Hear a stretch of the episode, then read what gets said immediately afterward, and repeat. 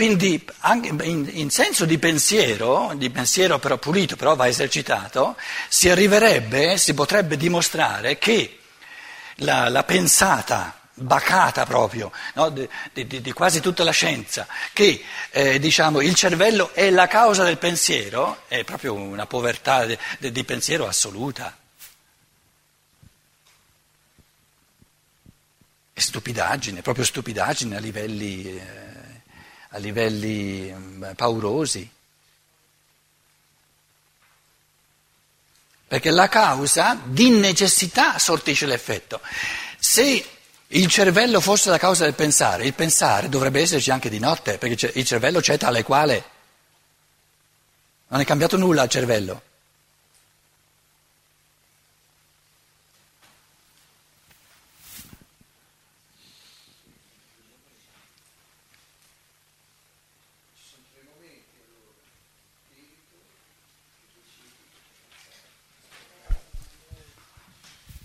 Ci sono tre momenti. Allora, nello schemetto lì del... Lo spirito, no? lo spirito, chiamalo come vuoi. Lo spirito pensa, il cervello eh, è l'effetto, il primo effetto, e il secondo, il secondo effetto è poi invece la coscienza, è quello che risulta nella coscienza. È l'interazione che ci viene cosciente sì, dall'interazione sì. tra spirito e cervello.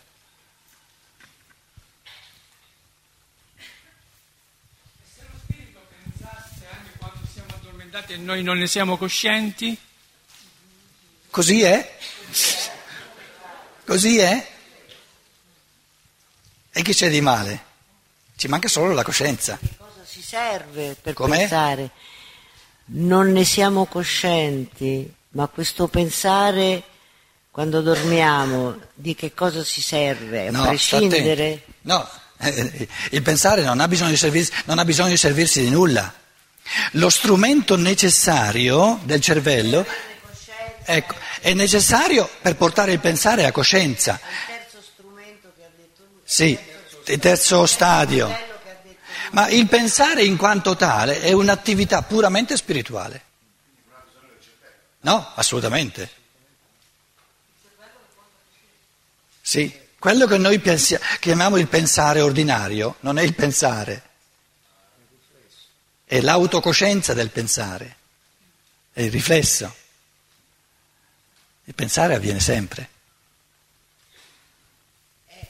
È la presa di coscienza dell'interazione tra il pensare e lo strumento fisico. No, no. No, neanche. No, l'interazione mi porta a coscienza, il fatto che io penso sempre. Ah, beh, sì. Eh. Così, così, detto così è meglio. Secondo paragrafo.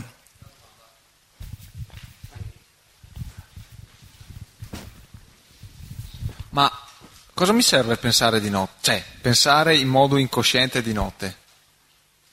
Su un piano di autocoscienza uno potrebbe dire nulla. Su un piano spirituale? Allora, prendiamo l'esempio del malato mentale tra virgolette naturalmente, di cui si parlava prima. Lui ha pensato, ancora prima che ci fosse il corpo, si è scelto, no? Dice questa volta voglio aleggiare sul cervello anziché entrarci dentro, servirmene come... E tu chiedi a che gli è servito questo pensare fuori dal corpo?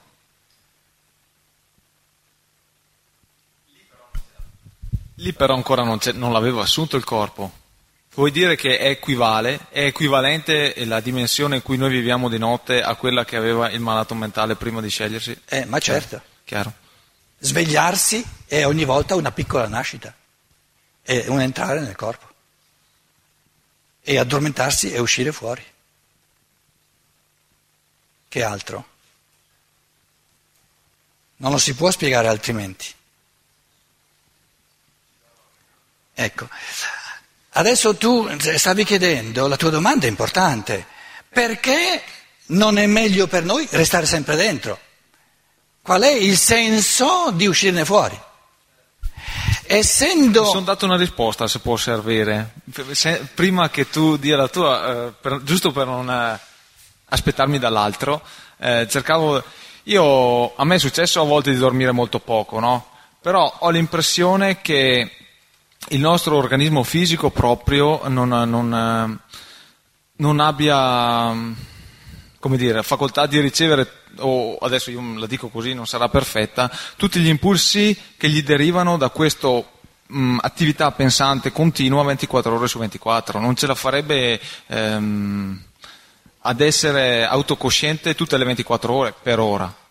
Bene, questa è una riflessione presa maggiormente dal lato materiale del nostro essere, alla sua giustificazione perché questo lato materiale del corpo c'è, però c'è tutta un'altra riflessione molto più importante, che mentre noi dormiamo, tra virgolette, indipendentemente da quanto il corpo possa recepire se noi fossimo dentro più ore o meno ore, soltanto quando siamo fuori dal corpo, come dire, liberi dall'interazione col corpo, possiamo dialogare, per fare soltanto un esempio, con l'angelo custode e ricevere la sua saggezza.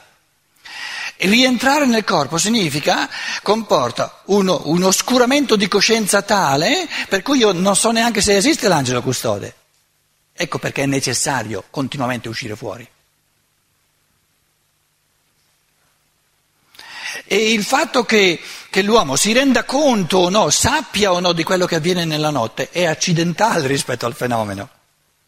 L'importante è che ci sia.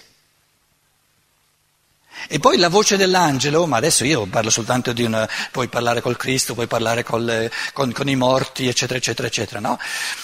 Queste voci poi non è, che, non è che si fanno sentire a livello di percezione, noi, eh, come dire, parliamo di intuizione, parliamo di, di cose che sì, io non lo so razionalmente, però tutto il mio essere mi dice chi ci parla?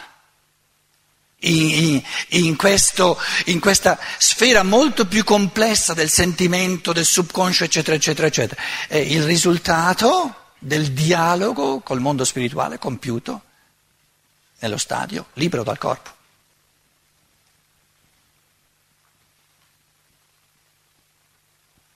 In altre parole, una umanità che non dormisse più diventerebbe molto più micidialmente materialistica di quanto siamo. Per fortuna c'è ancora il sonno.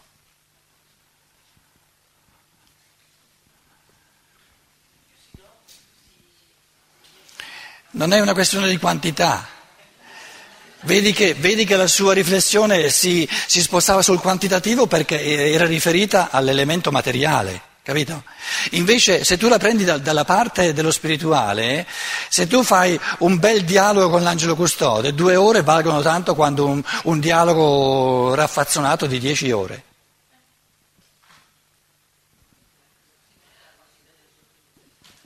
Com'è? No. Detto in un modo più psicologico, più accessibile, se uno no, non dorme volentieri, si dorme volentieri quando si, quando si, gode di andare nel mondo spirituale. Se uno è troppo attaccato, come dire, arrovellato di quello che avviene sulla terra, eccetera, eccetera, eccetera, magari passa 8-9 ore, mm, ma non dorme veramente. E allora queste 8-9 ore gli danno di meno che non 3 ore di un sonno voluto e dove uno veramente dorme. Perché lui in questo, in questo sonniveglia praticamente è, è, è, ancora tre quarti alle prese col mondo visibile. E lì ognuno deve essere sincero con se stesso, nel, nel karma non si bara. O vado volentieri nel mondo spirituale perché ho la consapevolezza, da lì ricevo gli impulsi, anche se sovraconsci o subconsci, quelli più importanti, oppure se non ho la minima idea dell'importanza eh, nel cammino di coscienza del sonno, e allora non, non, non, non lo posso apprezzare. E quindi non dormirò come si deve. Quindi l'insonnia è uno degli elementi che accompagna il materialismo. E l'inconsapevolezza di quanto importante sia per la coscienza, per il cammino di coscienza, per il cammino del pensiero, per il cammino della libertà, il colloquio che avviene soltanto col mondo spirituale, soltanto quando io rinuncio alla gestione mia della, delle, delle, faccende sulla terra che, che, è possibile soltanto quando sono connesso col cervello. è lo stato di passaggio.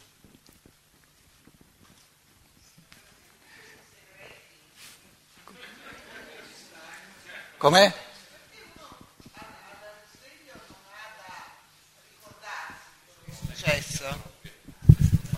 Perché al risveglio non ci si ricorda perfettamente di quello che abbiamo detto, ascoltato? Perché questo segreto all'uomo, no? Si spaventa se parla con un angelo, che ne so, cosa può succedere? Se il ricordo avvenisse automaticamente, avrebbe neanche un centinaio del valore che ha se il punto di partenza è che mi dimentico e riportare nella coscienza questi ricordi diventa una questione di esercizio. E più uno si esercita e più riporta nella coscienza ordinaria quello che ha vissuto. Un esempio fondamentale è una regola proprio di, di, di, dire, di evoluzione della coscienza che dice tu ti crei eh, passo per passo la capacità massima di portare nel mondo spirituale le tue domande esistenziali che ti porti dall'esistenza e di ricevere quando ritorni nel corpo le risposte del mondo spirituale, se entri non dopo aver bevuto un, una bottiglia intera di vino nel mondo spirituale, e se ritorni giù non, come dire, svegliando la coscienza brutalmente, mettendola subito, bombardandola con le percezioni del mondo materiale, ma se ti abitui ad entrare nel mondo spirituale, quindi ad addormentarti sull'onda della meditazione, la meditazione è essere nel mondo spirituale coscientemente, prima di entrarci addormentandosi. Allora si crea una sfera di passaggio. E se ti abitui, quando, la prima cosa che fai quando ti, quando ti svegli, di meditare. Non esporti subito alla brutalità delle percezioni, perché la brutalità delle percezioni spazza via tutto quello che è puramente spirituale. Sono talmente brutali, si impongono talmente che se c'era un minimo no, di, di possibilità di ricordarsi immagini del sogno, poi nel sogno, ah ma lì c'era un essere che mi stava dicendo qualcosa, la brutalità delle percezioni spazza via tutto quanto. Quindi la brutalità delle percezioni fa entrare l'essere umano col suo corpo eterico, col suo corpo astrale, eccetera, la scienza dello spirito è molto più, più, più, dire, più articolata, in un attimo dentro il corpo fisico. Invece la meditazione è l'esercizio di entrarci lentamente. E entrandoci lentamente crei questi passaggi. Ah, momento, momento, momento, momento. Questo sogno di risveglio, chi c'era dentro? La dinamica, c'era paura, c'era, c'era eh, come dire, gioia. I sentimenti sono import- molto più importanti che non le immagini del sogno. E allora uno riporta sempre di più, no?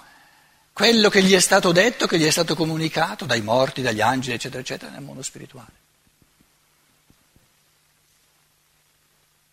Peccato. No, dico peccato perché se penso a tutto questo popolo della notte che non va mai a dormire, andrebbero molto più volentieri alle nove di sera a dormire se sapessero di incontrare questa, questa possibilità, no? Cioè, capisco che, che tutto va conquistato e e sudato in qualche modo, no? con sforzi e con eh, disciplina. No? Dove sei tu che parli?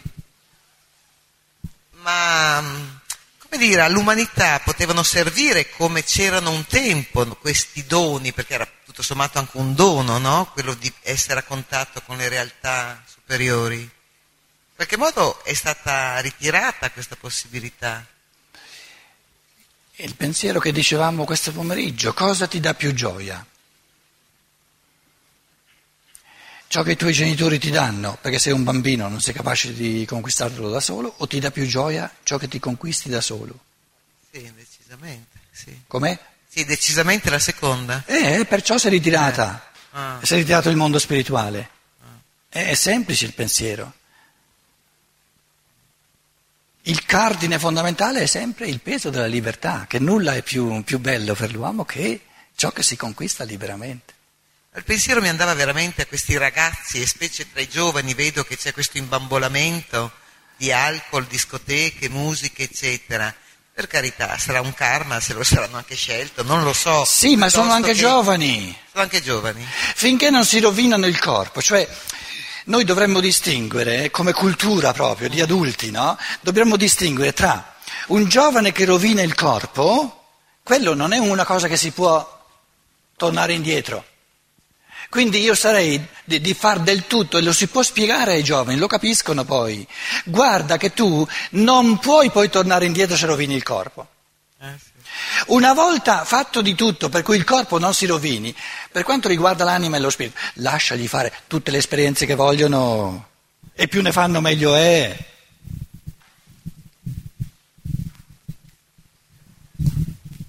Altrimenti gli devi dare dei comandamenti. Sta attento qua, sta attento là. I comandamenti sono stati per dei millenni, vediamo i bei risultati. Detto in un modo paradossale, un giovane basta che non si rovini il corpo e poi più matto è meglio è, perché fa più esperienze. È importante che faccia l'esperienza di ciò che non funziona, che, che non gli porta nulla. È importante che faccia l'esperienza di, di cambiare la notte in giorno perché allora vedendo cosa gli combina, no, non lo vorrà più da adulto, liberamente andrà a letto un po' prima, un po' prima. Se non ha fatto questa esperienza, lo devi costringere da adulto ad andare a letto prima, ma non ci vuole andare perché non ha fatto mai l'esperienza dell'altro. In altre parole, liber- come dire, nell'esperienza della libertà è essenzialmente compresa l'esperienza del peccato, tra virgolette. Perché soltanto l'esperienza del peccato e le sue conseguenze mi fa volere il bene liberamente. E perciò questo padre eh, saggio, di fronte al figlio che gli dice, io me la voglio godere la vita, dammi la, la mia parte dei soldi, non gli dice, però sta attento che devi andare a letto alla talora, sta attento che... Gli dice, qua, prendi i tuoi soldi, vai. Noi siamo più retrivi, più, più conservatori, più, più, più, più moraleggianti che il nostro bravo Padre Eterno. La gioventù è fatta per sperimentare tutto quello che si può. Basterebbe dirgli sta attento che col corpo non si scherza, ma solo quello, solo quello. Com'è?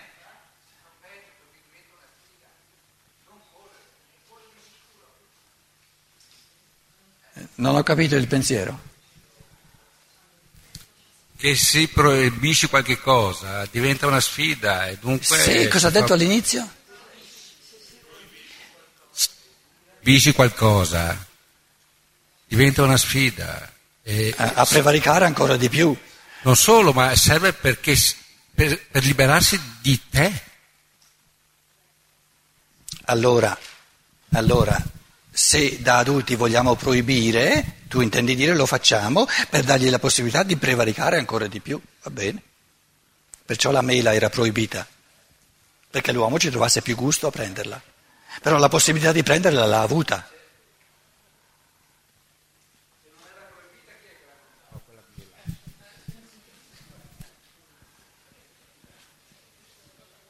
Però guarda che una certa chiesa che io conosco non ti mette le proibizioni per godere che tu le prevarichi. D'accordo?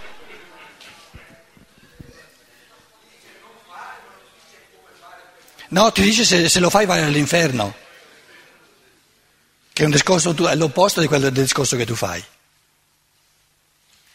E, insomma ci capiamo, no, se vogliamo essere onesti, perché messa come tu la dici va benissimo.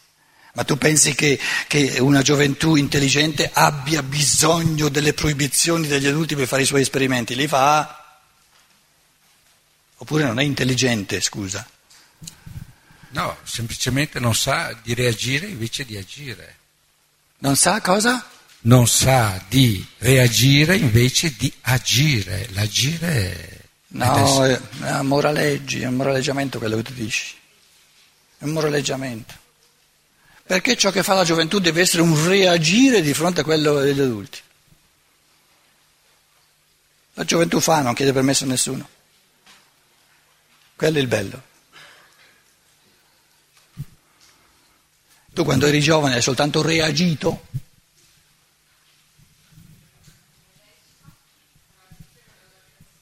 Oh, non rispondi? Ti sei addormentato? No, ci stavo pensando. Ah, bene, eh. Perché lo sai che hai fatto i cavoli tuoi, altro che reagire soltanto. Secondo paragrafo. Se questa mia... Oh, ma avete già sbofonchiato? Oh, una cosa terribile, non mi lasciate proprio parlare. Se questa mia... almeno il secondo paragrafo, il terzo, il quarto, due, tre, dai. Com'è?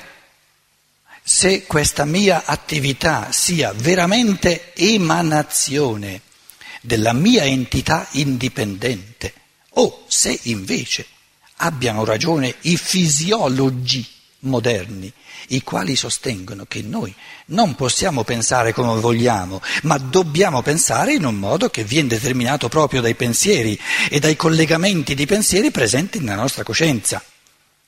Tutto questo sarà oggetto di una successiva trattazione. Se il cervello a pensare in me o se sono io. Per ora vogliamo stabilire soltanto il fatto che noi ci sentiamo continuamente forzati, indotti, meglio tradotto, a cercare concetti e collegamenti di concetti che stiano in una certa relazione con gli oggetti e i processi che avvengono senza il nostro intervento. In altre parole, è spontaneo per l'uomo non accontentarsi della percezione. Subito si mettono in moto delle riflessioni, crea nessi e connessi, crea concetti, si spiega, si chiede ma come mai, eccetera, eccetera, eccetera. E uno dice ma chi te lo fa fare? Perché non ti accontenti della percezione?